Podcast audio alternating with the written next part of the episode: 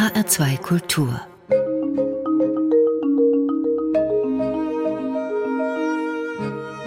Doppelkopf mein Name ist Daniela Baumeister. Geboren ist sie in Frankfurt, aufgewachsen in aller Welt. Ein Dutzend Mal ist die Familie umgezogen. Heute lebt sie zwischen London und Berlin, aber ab und zu ist sie auch in Frankreich, in Irland oder sonst wo. Musik ist ihre Leidenschaft, ihre Lebenshilfe, zuständig für die schönen, aber auch die schwierigen Momente im Leben. Auf ihrem zweiten Album Sides thematisiert Alice Merton diese ganzen Seiten des Lebens und wir thematisieren dieses Leben im Doppelkopf in H2 Kultur. Ich freue mich sehr auf das Gespräch mit Alice Merton. Hallo. Hallo. Hallo.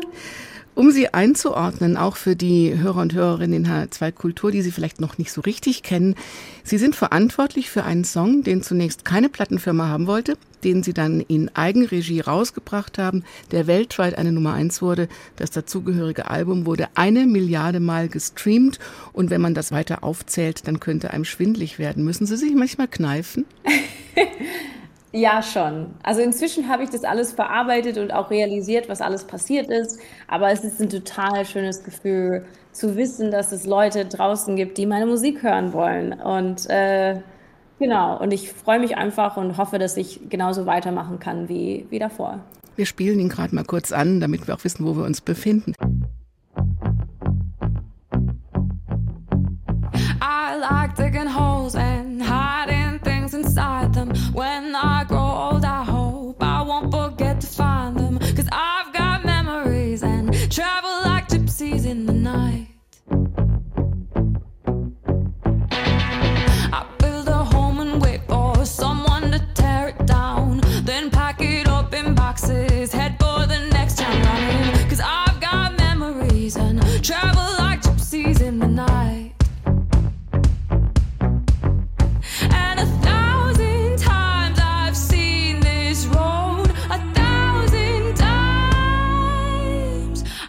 no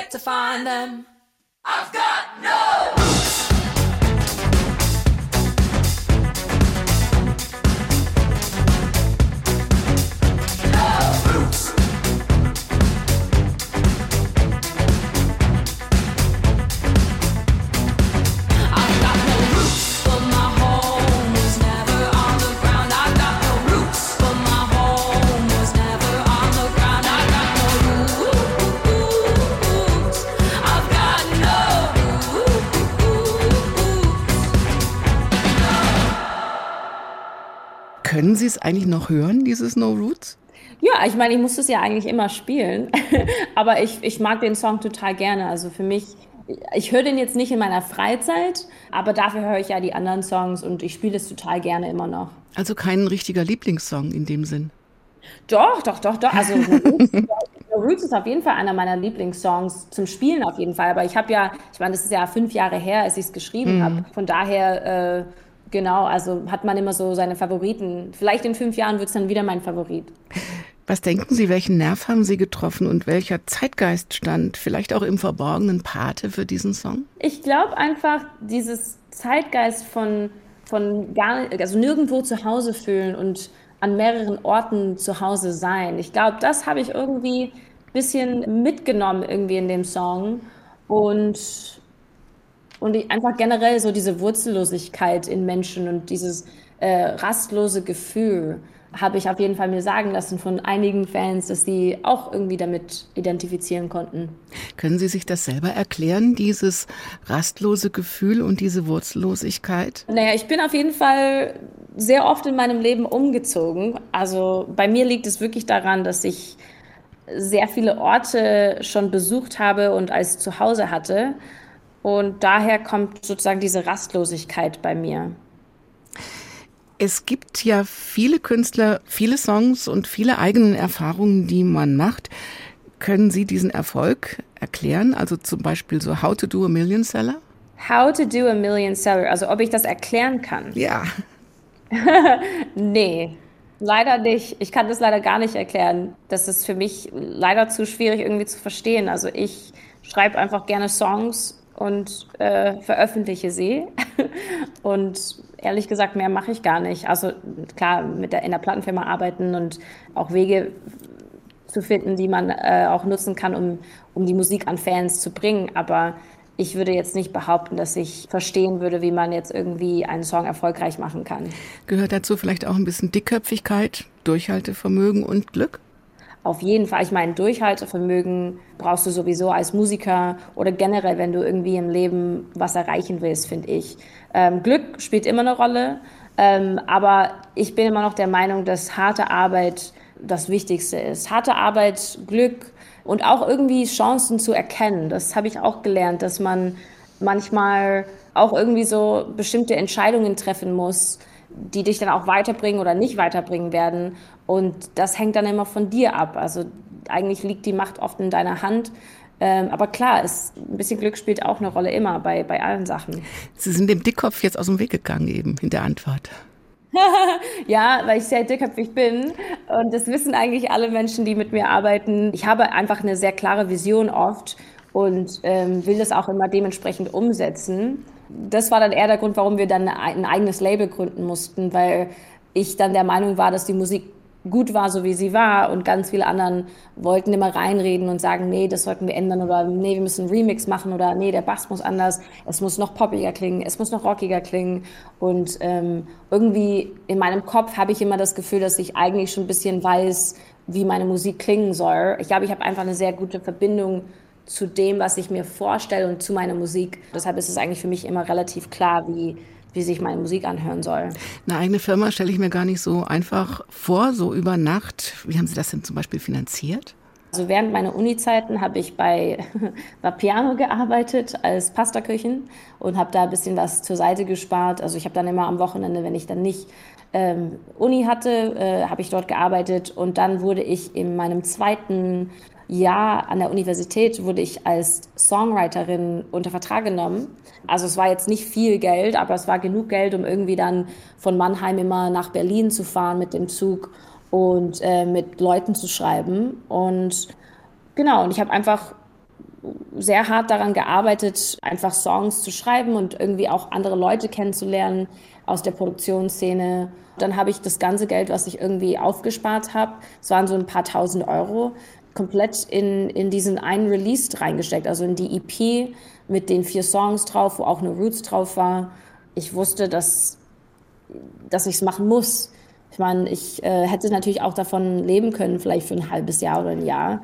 Aber dafür habe ich gesagt, ja, lebe ich zusammen mit meinem Manager, der äh, auch einfach mal einer meiner besten Kumpels war. Ähm, haben wir zusammen in einer Einzimmerwohnung äh, gelebt in Berlin auf Stockbetten. Und Genau, und das ganze Geld ging dann in, in diese Plattenfirma. Es war auf jeden Fall eine stressige Zeit. Ich will das gar nicht, es war jetzt nicht irgendwie so, ah, wir machen mal hier so eine Plattenfirma, sondern es war wirklich sehr viel Arbeit, sehr viel Stress, sehr viel Spannung, sehr viel Risiko. Und äh, ich bin einfach auch sehr, sehr glücklich, dass sich das am Ende ähm, gelohnt hat. Stimmt es, dass Sie auch mal als Tellerwäscherin im Altenheim gearbeitet haben? Ja, das war dann nach meiner Vapiano-Zeit. Äh, da wurde ich gefeuert, weil ich dann am Wochenende immer nach Berlin gefahren bin, um mit Produzenten zu arbeiten. Und ähm, dann habe ich halt einen anderen Job trotzdem gleichzeitig suchen müssen. Und direkt neben meinem Studentenwohnheim gab es ein Altenheim. Äh, und da haben sie einen Tellerwäscher gesucht und das konnte ich dann immer nach der Uni machen. Also statt irgendwie in Bars zu gehen, habe ich dann äh, Teller abgewaschen im Altenheim. Das ist jetzt fast zu schön als Klischee, also vom Tellerwäscher zur Millionärin. Also sagen wir mal, die Quotenmillionärin, denn sie sahen, sahen, saßen auch schon in den prominentesten amerikanischen Talkshows, da wo auch eine Lady Gaga mal auftaucht oder ein Bruce Springsteen. Und Ach so. naja, ich weiß jetzt nicht, ob ich mich als Millionärin bezeichnen würde. Aber ich habe, also es ist einfach, ich, ich finde es auch eine schöne Geschichte. Ich habe tatsächlich irgendwann dran gedacht, wenn ich irgendwann mal Erfolg haben sollte, dann wäre das echt eine süße Geschichte, dass ich so im Altenheim Teller abwasche jeden Abend nach der Universität und dann irgendwann es doch vielleicht schaffen könnte, Musikerin zu sein. Und ja, es ist auf jeden Fall eine witzige Geschichte. Musik gibt's jetzt von was wollen wir spielen? Also Musik, die mich beeinflusst hat, da würde ich tatsächlich was von The Killers nehmen. Ich war immer sehr beeinflusst von, von The Killers. Dann nehmen wir mal When You Were Young von The Killers. Ich fand die Produktion super. Ich fand, wie sie das bildlich auch so die, die Musikvideos, die sie gedreht haben, generell das ganze Image von The Killers, ich war fasziniert davon. Ich fand die Melodien einfach super, super schön. Die Produktionen waren 1A, also das war immer für mich äh, ganz groß.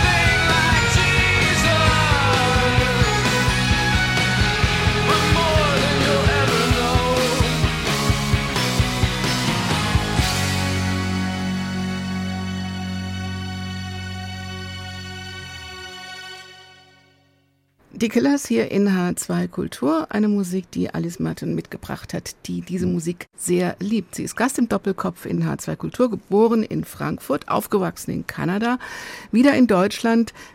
Ist es eigentlich wahr, dass Sie kein Deutsch konnten, als Sie in Bayern in die Schule gegangen sind? Das ist wahr. Ich konnte zwar so ein paar Sätze wie ich habe einen Hund oder da ist eine Katze oder er geht auf die Toilette. Aber also so wirklich sprechen konnte ich nicht. Ich bin dann in eine Sprachschule gegangen, drei Monate lang, bevor die Schule angefangen hat und dachte, okay, jetzt kann ich mehr, ein bisschen mehr sprechen als davor. Und ja, dann bin ich auf eine bayerische Schule gegangen und habe gemerkt, dass ich einfach nichts verstehe, weil sie alle bayerisch gesprochen haben. Und dann habe ich ein bisschen Panik bekommen. Hat man Sie da denn dann aufgenommen oder waren Sie Außenseiterin? Naja, also die, die Schule hat mich auf jeden Fall sehr nett aufgenommen, aber ich würde jetzt nicht sagen, dass das jetzt die ausländerfreundlichste Weise ist, in Bayern irgendwie auf eine Schule zu gehen. Also es war dann trotzdem so, dass, dass ein halbes Jahr meine Noten dann nicht gezählt haben und dann ab dem halben Jahr gelten genau dieselben Regeln für die anderen wie für mich. Also wenn ich zum Beispiel zwei Fünfer im Zeugnis habe, dann falle ich durch. Und für, für jemand, die halt einfach die Sprache nicht spricht und einfach deutsche Aufsätze gar nicht gut schreiben kann, weil du einfach das, was die ganzen Kinder 14, 15 Jahre lang hatten, äh, nicht hattest oder hattest es aber auf Englisch, äh, dann ist das auf jeden Fall sehr schwierig. Und ich habe dann immer für Geografie zum Beispiel äh, zwei Seiten einfach ein Buch lesen, habe ich zwei Stunden gebraucht und jeder normale Schüler hat dann äh, zehn Minuten gebraucht. Also es gab sehr, sehr viele Schwierigkeiten und ich würde jetzt nicht sagen, dass das die glücklichste Zeit meines Lebens war. Kriegt man durch solche Erfahrungen auch einen anderen Blick auf die Welt? Auf jeden Fall. Ich meine, es hat mir auch die Augen eröffnet, ähm, dass das Leben nicht überall so ist wie in Kanada. und äh, es war auch schön, neue Sprache, neue Kulturen kennenzulernen, ähm, auch in Europa dann auch unterwegs zu sein und auch äh, Länder zu sehen außerhalb Amerikas. Nee, ich würde sagen, also im Großen und Ganzen, ähm, wenn ich so jetzt zurückblicke auf die Zeit, bin ich sehr dankbar dafür, dass wir es gemacht haben, weil ich eine neue Sprache gelernt habe. Und ich dachte niemals in meinem ganzen Leben werde ich Deutsch fließend sprechen können. Auch wenn meine Mutter ursprünglich aus Deutschland kommt, aber wir haben immer nur Englisch gesprochen zu Hause oder Französisch, weil in Kanada hat man ja beide Sprachen. Es war auf jeden Fall ein, ein tolles Erlebnis, aber damals so als 13-jähriges Mädchen fand ich es nicht toll, nee. Also da da wollte ich nicht mehr in Deutschland wohnen. Schreiben Sie Ihre Songs auf Deutsch oder auf Englisch? Ach, auf Englisch, immer auf Englisch. Immer. Ich habe hab noch nie ein deutsches Lied geschrieben. Vielleicht eins für einen anderen Sänger oder so, aber für mich ist es viel einfacher, alles auf, auf Englisch zu schreiben. Über Nacht kam der Erfolg, dann kamen auch die Firmen zurück, die sie vorher abgelehnt hatten und dann kamen auch Dinge, die man machen möchte oder machen muss. Touren zum Beispiel, also in diesem Sommer gibt es auch wieder viele Auftritte. Haben Sie eigentlich immer noch so großes Lampenfieber? Das Lampenfieber ist auf jeden Fall besser geworden. Also es ist nicht weg, es wird, glaube ich, nie weg sein, aber es ist so, dass ich auf die Bühne gehen kann, ohne Panikattacken zu haben. Und das kam sehr oft vor bei mir. Richtige Panikattacken. Richtige Panikattacken, wo man wirklich gar nicht, also gar nicht aufstehen kann oder gar nicht essen kann. Ich konnte vor Auftritten oft sehr, also gar nichts essen, einen Tag lang meistens.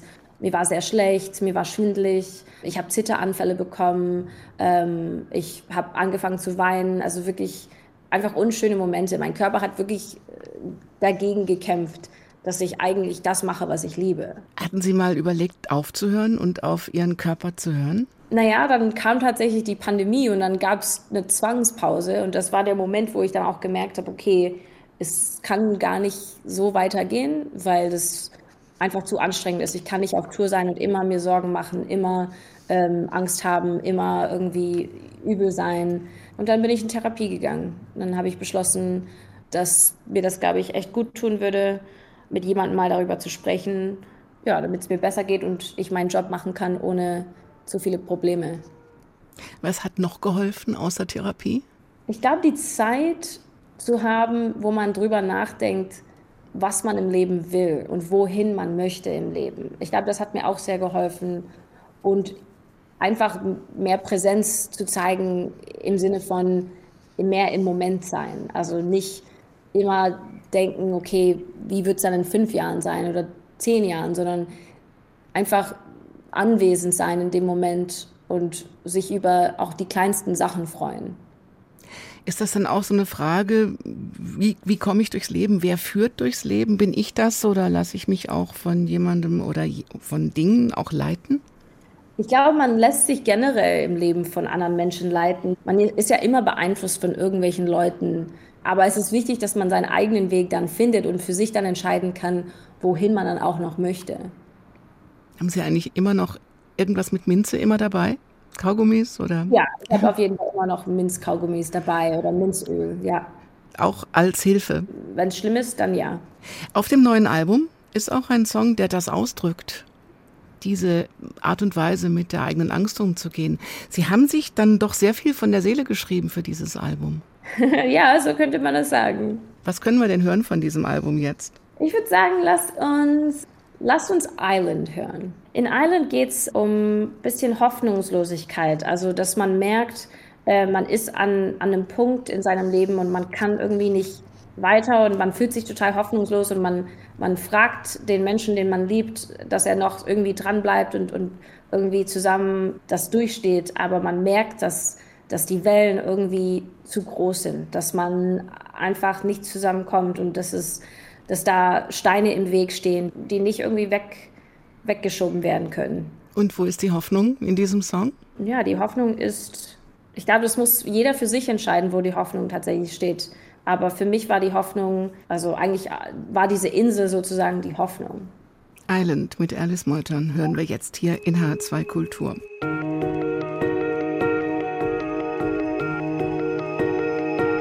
Where did you go again?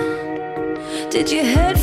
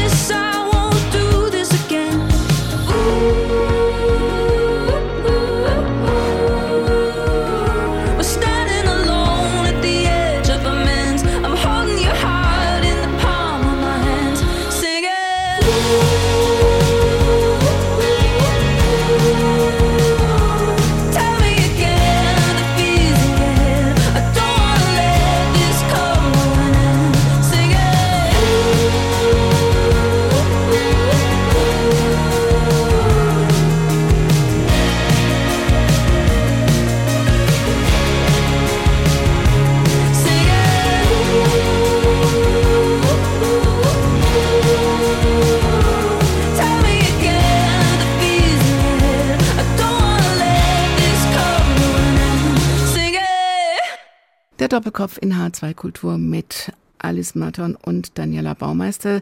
Sie waren vor einiger Zeit hier beim HR Sinfonieorchester. Wie ist denn das mit so einem riesen Klangkörper im Rücken? Ist das auch eine, eine Erfüllung eines Traums? Ja, das war der tollste Moment meines Lebens, wenn ich ehrlich bin. Also so ein Orchester äh, im Rücken zu haben und dann äh, die Songs, die ich selber geschrieben habe, dann mit dem Orchester zu spielen, bester Moment meines Lebens. Sie wollten Opernsängerin werden als Kind. Genau. Dann hätten Sie es öfters gehabt. Was hat Sie davon abgehalten? Tatsächlich war es so, dass ich nach der Schule ein Jahr genommen habe, um nur für diese Aufnahmeprüfungen zu üben, äh, für, für klassischen Gesang. Und dann war ich 18, als ich mich beworben habe und ich wurde überall abgewiesen, weil sie gesagt haben, dass meine Stimme zu unreif ist, dass ich noch so zwei, drei Jahre warten sollte, dass mein Vibrato zu schnell war. Und ich meine, ich, ich habe ja seitdem ich zehn oder neun Jahre alt äh, bin, habe ich gesungen. Und für mich war das ein sehr großer Rückschlag und ich konnte einfach, ich bin ein sehr ungeduldiger Mensch und ich wollte nicht mehr warten. Äh, und dann habe ich beschlossen, dass ich äh, eine Pause vom Operngesang nehme und mich auf meine eigenen Songs fokussiere, aber eher als Hobby. Also ich habe dann was anderes studiert und habe dann nebenbei eigentlich meine Songs dann immer so in so kleinen Cafés gespielt. Singen Sie nur Ihre eigenen Songs oder singen Sie auch mal Songs von anderen? Hm, es gibt auf jeden Fall Ausnahmen. Also manchmal ähm, singe ich von anderen, aber ich muss sagen, ich liebe es eigentlich nur, meine eigenen Songs zu singen, weil für mich finde ich immer, dass ich das am besten performen kann. Ich bin jetzt nicht irgendwie so die Sängerin, die die beste Technik hat und liebst deshalb auch meine eigenen Lieder und meine eigenen Geschichten zu erzählen. Wie schwer ist es mit dem zweiten Album, nachdem das erste so ein Riesenerfolg war? Ist das eine Hürde oder sind Sie dann an dem Punkt, wo Sie sagen, ach, ich kann es doch, ich weiß doch, dass es funktioniert? Ähm, ich würde niemals von mir behaupten, dass ich sagen würde, dass ich weiß, wie es funktioniert, weil ich habe eigentlich sehr oft keine Ahnung, ob es funktioniert oder nicht. Aber ich habe ehrlich gesagt dieses Album gar nicht als zweite Hürde gesehen. Für mich war das erste Album eine viel größere Hürde als das zweite. Beim zweiten habe ich wirklich das Gefühl gehabt, okay, die Welt hat sich so verändert in den letzten zwei Jahren auf einer musikalischen Seite und generell auch generell mit der, mit der Pandemie, dass einfach alles passieren kann. Und wenn alles passieren kann, will ich ein Album machen, äh, worauf ich sehr stolz bin und wo ich einfach weiß, das sind die Songs, die ich cool finde und die ich auch ausbringen möchte. Und von daher habe ich mir dann gar nicht irgendwie so Gedanken gemacht, so, oh, was ist, wenn es gar nicht irgendwie platziert in den Charts oder wenn keiner das kaufen will. Ich wusste einfach, davor habe ich ja auch einfach Musik gemacht, die mir Spaß gemacht hat und das muss ich einfach weiterführen. Es sind viele Stile drauf und viele Themen. Wir haben eben schon drüber gesprochen, es klingt zunächst ein bisschen traurig, aber man kann ganz viel drin entdecken auch. Ist das so eine Art Corona-Produkt, was die Gefühlslage aus zwei Jahren abdeckt? Ich würde schon sagen, dass es ein Produkt aus den Gefühlen und Emotionen ist, die ich die letzten zwei Jahre gespürt habe und auch die Erfahrungen, die ich durchgemacht habe. Also ich habe einige unschöne Sachen ähm, erlebt während der Pandemie und wirklich auch äh, zum ersten Mal so einen richtig tiefen Punkt, ich glaube seit der Schule. Ich glaube, das letzte Mal war wirklich dann, als wir dann umgezogen sind nach Deutschland und ich in der Schule sehr viele Schwierigkeiten hatte mit der Sprache, war in der Pandemie wirklich auch das erste Mal, dass ich mich wirklich in so einem tiefen Loch gefallen gefühlt habe. Weil die Welt sich so dreht, wie sie sich dreht und weil man es einfach nicht verändern kann, weil man nicht damit gerechnet hat oder weil sie nicht mehr auftreten konnten. Was war das mit was, was war das für ein Loch? Es war ein Loch mit ganz vielen diversen Seiten. Es gab, also klar, plötzlich war dann alles weg. Es war dann, man wusste auch nicht, wann es zurückkommt. Ähm, es sah auch nicht irgendwie nach Hoffnung aus. Äh, ich wusste, ich kann meine Band nicht mehr bezahlen, weil wir selber einfach nicht mehr ähm, auftreten können. Jeder hatte irgendwie Existenzangst. Dann hatte ich auch noch Angst, dass ich äh, krank werde. Dann hat man gesehen, auch diese Bilder von Leuten, die dann auch einfach begraben werden, dann auf so großen Feldern, weil man sonst keinen Platz hat. Und dann ach, einfach ganz viele verschiedene Sachen. Dann auch noch in meinem privaten ähm, Umfeld war jemand, mit dem ich ganz lange gearbeitet habe, plötzlich dann weg aus meinem Leben. Er hat von einem Tag zum nächsten gesagt, äh, tschüss. Und das war für mich irgendwie total traumatisch, weil ich jemand bin, ich lasse nicht so viele Leute in, in meinen Kreis rein, die ich so auch als Familie sehe. Und äh, er war auf jeden Fall jemand, der ganz nah ähm, bei mir war und auch ähm, ein Mensch, den ich wirklich gern ans Herz geschlossen habe. Und, und dann sozusagen verlassen zu werden von einem Tag zum nächsten war wirklich der Horror für mich. Also waren das richtig zwei Jahre mit Achterbahnfahrten rauf, runter, runter, rauf? Auf jeden Fall. Ich würde aber eher sagen, viel mehr runter als rauf. Mhm. Hilft das Songschreiben denn dann? Ähm, ich glaube, danach hilft es. Also in dem Moment hilft es nicht, für mich auf jeden Fall.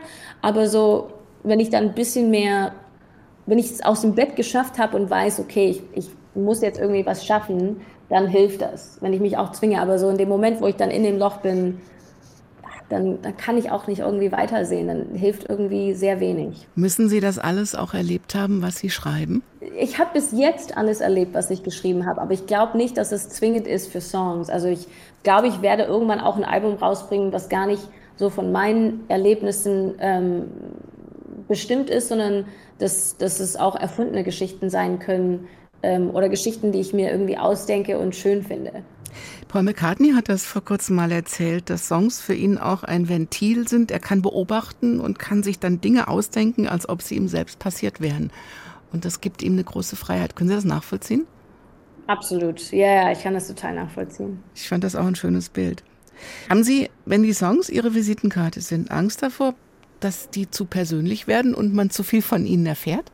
Ja, beim ersten Album, da war das das erste Mal, dass mir wirklich aufgefallen ist, wie persönlich das ist und wie oft man dann auch in Interviews dann angesprochen wird zu den persönlichen Themen.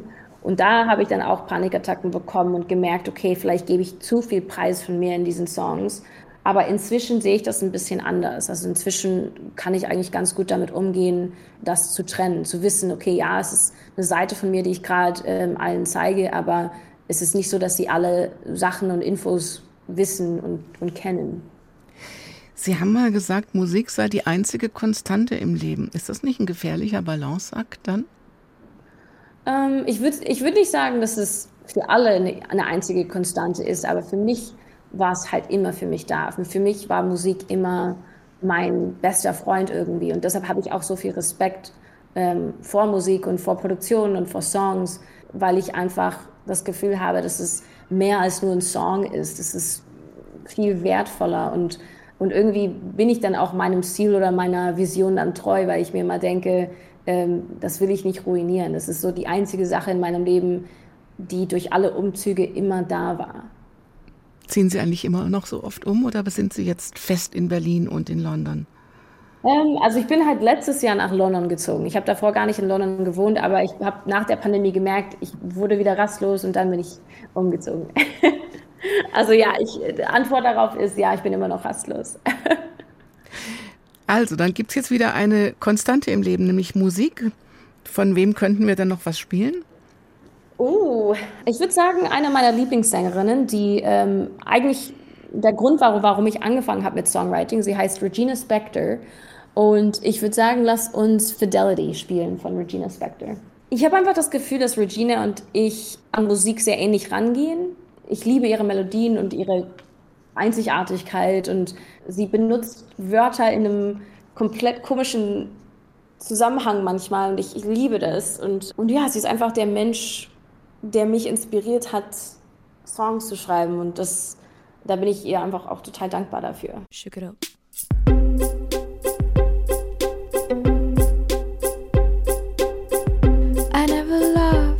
body full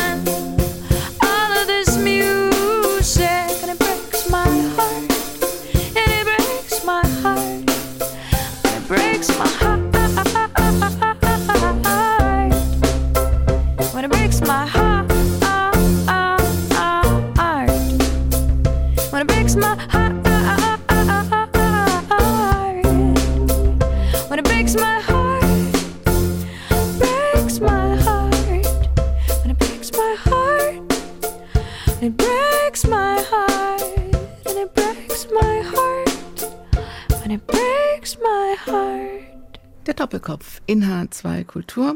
Heute mit Alice Merton. Wir haben jetzt schon so viele Themen gestreift. Sie haben Popmusikdesign studiert in Mannheim. War das Vernunft oder war das auch ein Traum? Ähm, das war. Uff. Es war nie mein Traum, Songwriting zu studieren, weil ich wusste nicht, dass man studieren kann. Ähm, aber es war eher ein Zufall, dass ein Freund von mir ähm, mir davon erzählt hat, dass es sowas überhaupt gibt und dass man es studieren kann. Und dann habe ich mich beworben und wurde genommen. Hat das, und davor haben Sie Wirtschaftswissenschaft studiert. Hat das auch geholfen, dahin zu kommen, wo Sie heute sind? Ich glaube schon, ja. Ich glaube tatsächlich hat das geholfen. Ja, weil man auch so Fächer wie Buchhaltung und Finanzen und äh, auch einfach ein besseres Verständnis hat von, von Geld und von ähm, und auch einfach Disziplin. Also ich, ich war, glaube ich, in der Zeit sehr, sehr diszipliniert, wenn es um äh, Lernen ging und ähm, also der ganze Tag war eigentlich immer voller Vorlesungen oder ähm, Übungen. Deshalb äh, habe ich da schon gelernt, wie es ist, dann auch an der Uni zu studieren und ähm, auch wirklich so den, den Kopf zu nutzen. Also bei, bei meinem Studiengang war es wirklich so, dass eigentlich 80 Prozent Mathematik war ähm, und gar nicht irgendwie so die Theorie, sondern das, das war wirklich auch äh, informationsorientierte BWL hieß das. Und da musste man schon sehr viel rechnen und ich glaube, ich habe dann auch schon viel gelernt, mit dem Kopf halt zu arbeiten und mich zu konzentrieren. Rechnen Sie jetzt manchmal auch einfach mal mit und nach, wenn Ihre Songs im Radio laufen oder wenn sie sich gut verkaufen? Nee, das ist inzwischen, nee, das, äh, das macht dann schon äh, mein Management oder das Label, aber ich, ich will mich auf andere Sachen konzentrieren. Also ich würde, für mich wäre das, glaube ich, Zeitverschwendung, wenn ich das irgendwie danach klar, man kann es dann ungefähr immer so ausrechnen, okay, wenn ich so, so und so viele Streams habe und so, ist es wichtig, dass man da immer ein Auge drauf hat. Aber das kostet auch Zeit und ich will meine Zeit eher mit neuem Schaffen äh, nutzen und nicht irgendwie, wer mir was schuldet oder wie viel Geld. Also das ist mir eher unwichtig. Ich will Hauptsache, hauptsächlich äh, neue Musik kreieren. Wir müssen noch mal auf Frankfurt kommen, denn Sie sind in Frankfurt geboren und Sie kommen aus einer alten Frankfurter industriellen Familie. Merton, spüren Sie das heute noch? Ähm, als ich in Frankfurt war, habe ich das tatsächlich gespürt, weil ganz oft werde ich dann äh, angesprochen, dass ich, weil anscheinend war die Metallgesellschaft ein sehr großes Unternehmen in Frankfurt und ähm, das war mir, glaube ich, nie so wirklich bewusst. Das hat ja mein Ururonkel oder so, glaube ich, Wilhelm heißt der, gegründet und ja, nee, es ist echt total verrückt, dass ich irgendwie mit ihm verwandt bin. dass meine Wurzeln auch wirklich dann in, in Frankfurt liegen. Es gibt eine Mertonstraße, ein Mertonviertel. Merton begegnet einem hier eigentlich an jeder Ecke. Ist Ihnen das ja. auch so gegangen, als Sie jetzt hier waren? Ja, ja, ja. Also ich habe auf jeden Fall äh, auch den Mertonviertel besucht und die Straße gesehen. Ähm, ja, ist schon ein komisches Gefühl auf jeden Fall. Nun haben Sie den Namen ja nicht aus Frankfurt, sondern aus London, habe ich gelesen, weil Ihr Ururonkel den Namen geändert hat. Vorher hat die Familie Moses gehießen und dann wollte er Merton heißen. Und das gibt in London ein Viertel, das auch Merton Viertel heißt. Genau, genau. Ich glaube, ursprünglich kommen sie ja auch aus London, sind dann nach Deutschland gezogen und dann sind sie aber zurück. Nach, also es ist ganz kompliziert, aber ähm, ja, also Merton ist auf jeden Fall äh, ein, ein Name, der öfters vorkommt. Und Wilhelm Merton war auch Sozialpolitiker, er war nicht nur Unternehmer und er war Philanthrop, er war also ein, ein guter Mensch. Haben Sie da mal ein bisschen auch nachgeguckt, aus, ja, was er sonst noch alles gemacht hat? Also ich weiß eigentlich nur, dass er, ähm, dass er auch Philanthrop, äh, Philanthropist, wie heißt es auf Deutsch? Philanthrop? Philanthrop, mhm. Genau. Ähm, und dass er auch, ähm, auch die Uni mitbegründet hat, mitgegründet, nicht mitbegründet. Ähm, er hat die Universität mitgegründet äh, in Frankfurt und total interessante Sachen. Also echt äh, ein sehr fleißiger Mensch auf jeden Fall. Hat es Ihnen auch fürs eigene Leben so ein bisschen was mitgegeben, mit so einer, aus so einer Tradition zu kommen? Ähm, wir haben ehrlich gesagt nie wirklich darüber gesprochen. Also ich wusste halt, dass er irgendwie mein Ur-Ur-Onkel ist oder so, aber ich ehrlich gesagt war das nie wirklich Thema bei uns. Also ich weiß nur, also mein Vater hat ja dort auch gearbeitet, äh, 1993, als, als, ähm, als ich geboren bin, in dem Jahr, als wir dann in Frankfurt gewohnt haben, sind sie sozusagen pleite gegangen und dann sind wir nach Amerika gezogen, weil mein, mein Vater dann Jobs äh, gewechselt hat. Ja, ehrlich gesagt, also das war ein Riesenunternehmen, aber wir selber als Familie hatten sehr wenig damit zu tun, außer dass ähm, mein Vater dann für eine Zeit lang dort gearbeitet hat und meine Mom dort kennengelernt hat. Also tatsächlich haben sie sich dann dort kennengelernt und hatten mich dann irgendwann. Also doch nicht ganz unwichtig. Doch nicht ganz, das stimmt. Doch nicht ganz unwichtig, das stimmt. Wenn Sie jetzt so in London viel Zeit verbringen, und Sie gucken sich mal, ich meine, wir haben eben schon über eine Welt gesprochen, die sich in den letzten zwei Jahren sehr äh, unruhig gedreht hat und sehr ungut gedreht hat. Aber es gibt dann auch noch spezielle Dinge wie der Brexit zum Beispiel. Sie haben einen englischen Pass, einen britischen Pass. Wie kommen Sie denn jetzt eigentlich so durch Europa? Nee, ich habe auch einen Deutsch, äh, deutschen Personalausweis. Also ich bin ja, weil ich ja in Frankfurt geboren bin, ähm, komme ich ja eigentlich ganz leicht durch Europa und kann ja auch in Deutschland wohnen ähm, aber langfristig sollte ich auf jeden Fall auch den deutschen Pass ähm, beantragen, glaube ich, weil es wird immer schwieriger mit dem englischen Pass und äh, ach, das ist auch total peinlich. Also ich glaube, jeder Brite, der normalen Verstand hat, schämt sich so ein bisschen für Brexit und bereut es auch. Ähm, was das jetzt alles für Konsequenzen hat, werden wir in den nächsten Jahren auch sehen. Sehen wir jetzt schon so ein bisschen. Ähm, aber ja, ist äh, leider sehr dumm gelaufen. Nicht ganz unverantwortlich daran ist Boris, weil Sie gerade gesagt haben, man schämt sich so ein bisschen. Schämen Sie sich da auch ein bisschen?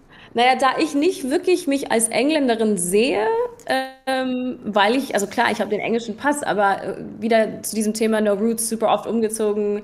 Ich bin ja vor kurzem erst nach London gezogen, wo, auch wenn meine Eltern jetzt seit zehn Jahren in England wohnen klar, ich, also ich schäme mich auf jeden Fall für ihn, aber ich fühle mich jetzt auch nicht irgendwie mit ihm verbunden, als wäre er mein Premierminister.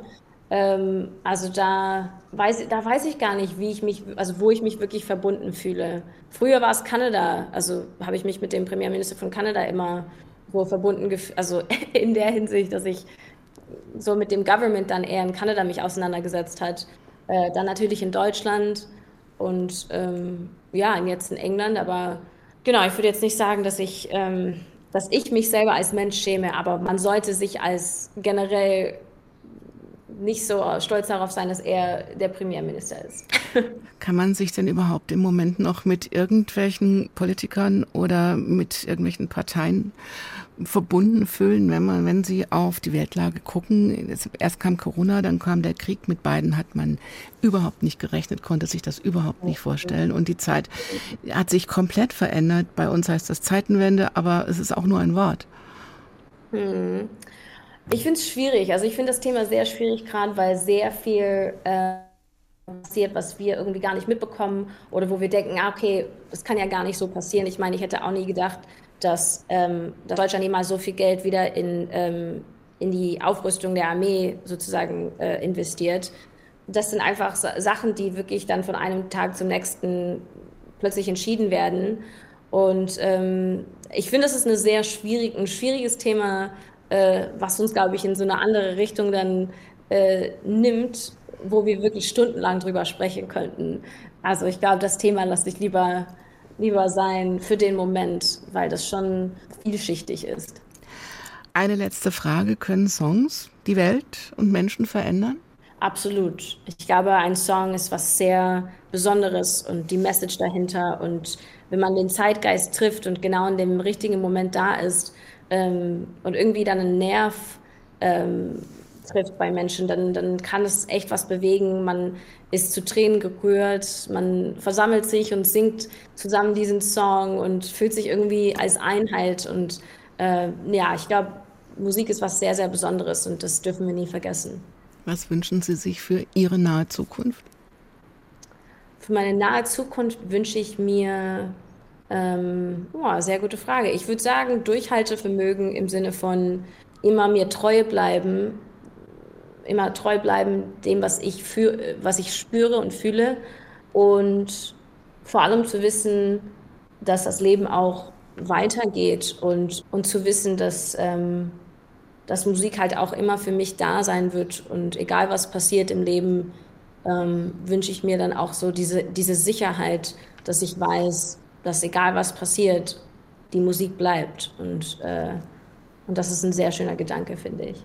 Alice Martin, vielen herzlichen Dank für das Gespräch im Doppelkopf in H2 Kultur. Wir hören noch ein Stück von Ihnen zum Schluss. Uh, gerne The Other Side. The Other Side ist das letzte Lied auf der Platte und das bringt mich immer in, in, in guter Laune. Die nehmen wir jetzt mit in den Nachmittag und später auch in die Nacht. Vielen herzlichen Dank. Alles Dankeschön. Gute. Vielen, vielen Dank fürs Interview. Mein Name ist Daniela Baumeister. Machen Sie es gut.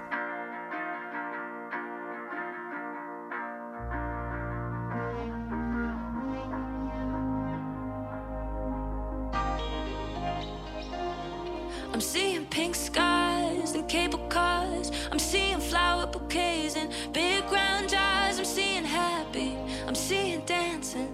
I'm seeing problems to solve you can't imagine.